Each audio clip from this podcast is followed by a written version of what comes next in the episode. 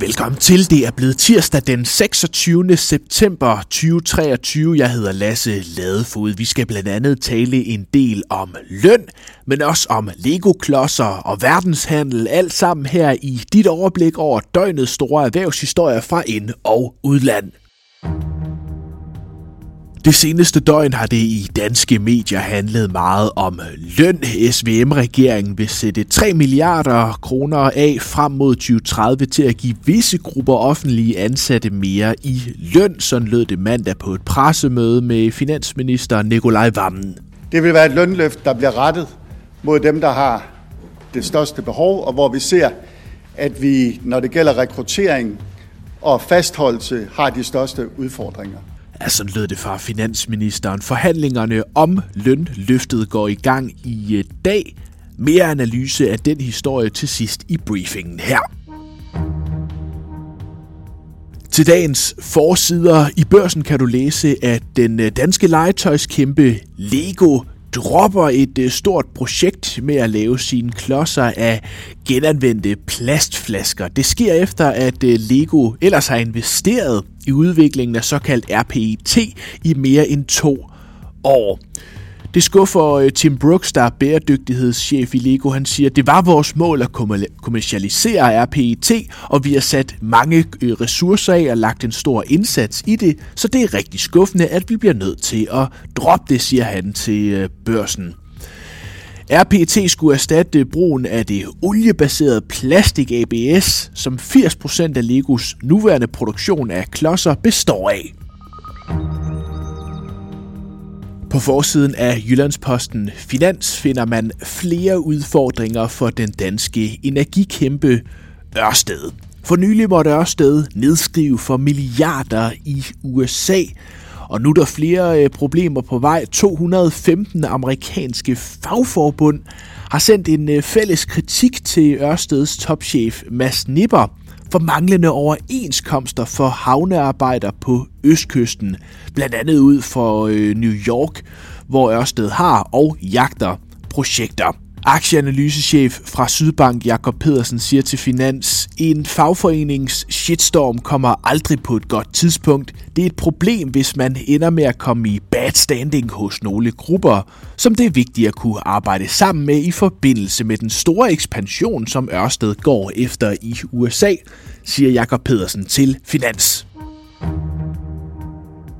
Det bliver igen dyrere at tage toget i Danmark. Sådan øh, lød det mandag fra DSB, som har fastsat taksterne for næste år. I gennemsnit kommer rejser til at blive cirka 10% dyrere. Ifølge DR skal man fra næste år for eksempel betale 469 kroner for en togtur mellem Aarhus og København. Det er øh, 40 kroner mere end i dag.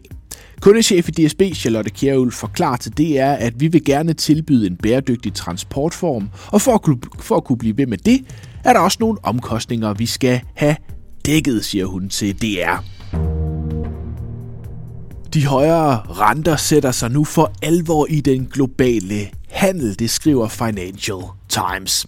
I juli måned, der faldt den globale handelsvolumen med 3,2 procent i forhold til samme måned sidste år. Og det er det største dyk siden august 2020, hvor pandemien fortsat rasede i store dele af verden. Udover de højere renter, som i sig selv nedkøler verdensøkonomien, så skyldes faldet i handel ifølge Financial Times også den høje inflation og at folk slet og ret bruger øh, penge på serviceydelser i deres egne lande, og så ikke nødvendigvis på at købe ting fra den anden ende af verden, som mange ellers gjorde under nedlukningerne i 2020 og 2021. I gik på aktierne efter fire dage med fald, så endte mandagen med små plusser i USA. Den 10-årige amerikanske rente steg godt nok til øh, 4,54 procent, hvilket er det højeste siden 2007. Det er den højere rente, der har gjort investorerne bekymrede her i september, hvor det brede S&P 500-indeks er faldet med 4 procent indtil videre. I Danmark var der fald Mandag de fleste aktier så rødt til 25 dykkede samlet 1%. Værstigt gik de ud for netop Ørsted, som jeg nævnte tidligere, den aktie faldt med 4,1%. Som jeg nævnte i starten af briefingen, så er der mere i løn på vej til visse offentlige ansatte. Og i dag tager finansminister Nikolaj Vammen hul på forhandlingerne om, hvem der skal have mere. Det er allerede givet anledning til strid. Både sosuer, sygeplejersker, pædagoger og andre mener, at lige præcis deres gruppe skal have en pose penge. Jeg har spurgt børsens politiske kommentator Helle Ip, om det egentlig er en vindersag for regeringen at dele flere penge ud. For Socialdemokratiet var det jo et valgløfte, og i det parti betragter man også øh, det her lønløft øh, til gruppe af offentlige ansatte som noget af et signaturprojekt øh, i stil med Arne-pensionen forud for øh, sidste valg igen.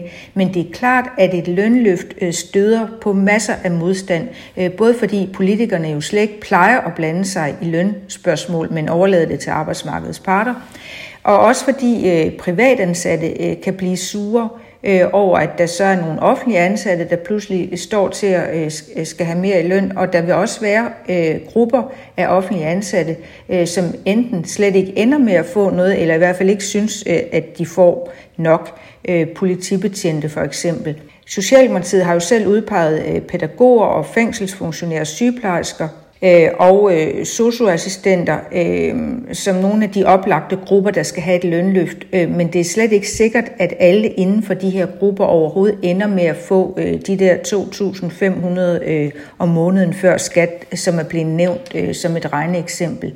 Ja, jeg har også spurgt Helle Ip, om det her overhovedet kan ende positivt for regeringen.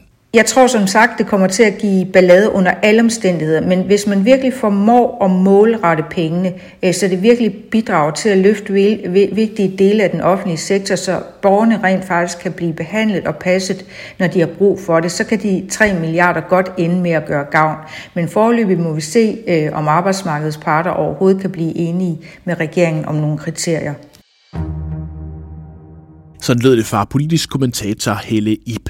Tusind tak, fordi du lyttede til dagens briefing. Husk at abonnere der, hvor du lytter med, så du ikke misser en uh, briefing. Og så må du have en rigtig, rigtig god dag.